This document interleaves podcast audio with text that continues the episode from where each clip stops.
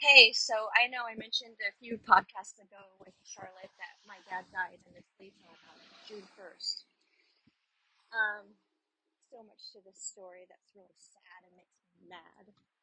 I'm not just losing my dad, but um, he has someone living there at the house right now that was not his partner.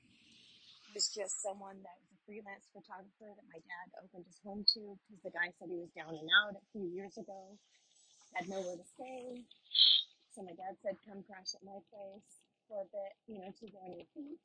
Well, he stayed. He stayed there rent free for years. And my dad was fine. The the guy stayed in his side of the house. They became friends, whatever. My dad always told me he was more like a, a best friend or a brother to him than anything else. Because I had asked my dad if they were something more than that. And he said, absolutely not. My dad loved women. He loved beautiful women, as a matter of fact. He was single. My mom had passed away years ago. And anyway, um, so now the neighbors have sent me disturbing images of what the guy's doing in my dad's home in South Orange County. I'm in Ventura County. It's about a two hour drive with traffic.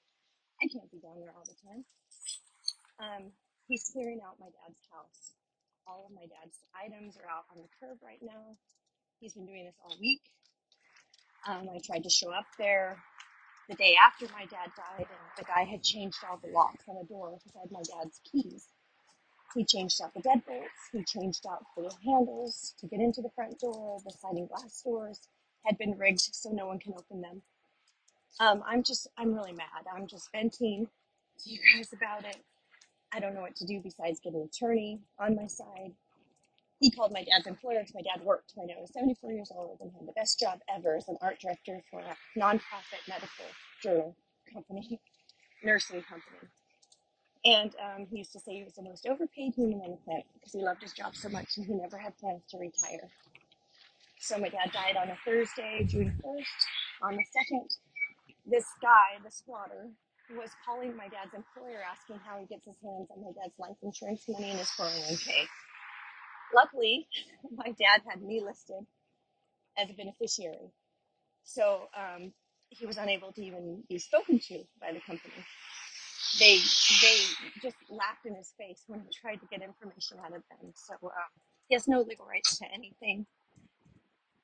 Oh, like I said, it's South Orange County. If anybody knows anyone I can reach out to, I will be getting a hold of a probate attorney because my dad didn't leave a will or a trust or anything. But yeah, that's my story.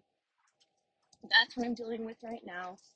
So I think what I've been doing is using Hinge as a huge distraction for me. I use my family. I use my grandson who I'm walking right now.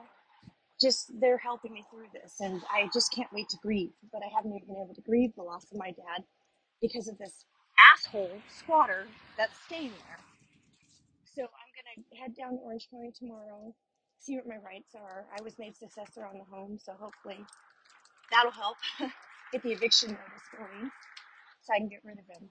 Um, that's it. Thanks for listening. I appreciate you guys everyone who downloads these podcasts and i hope it's helping someone. I'll keep you all posted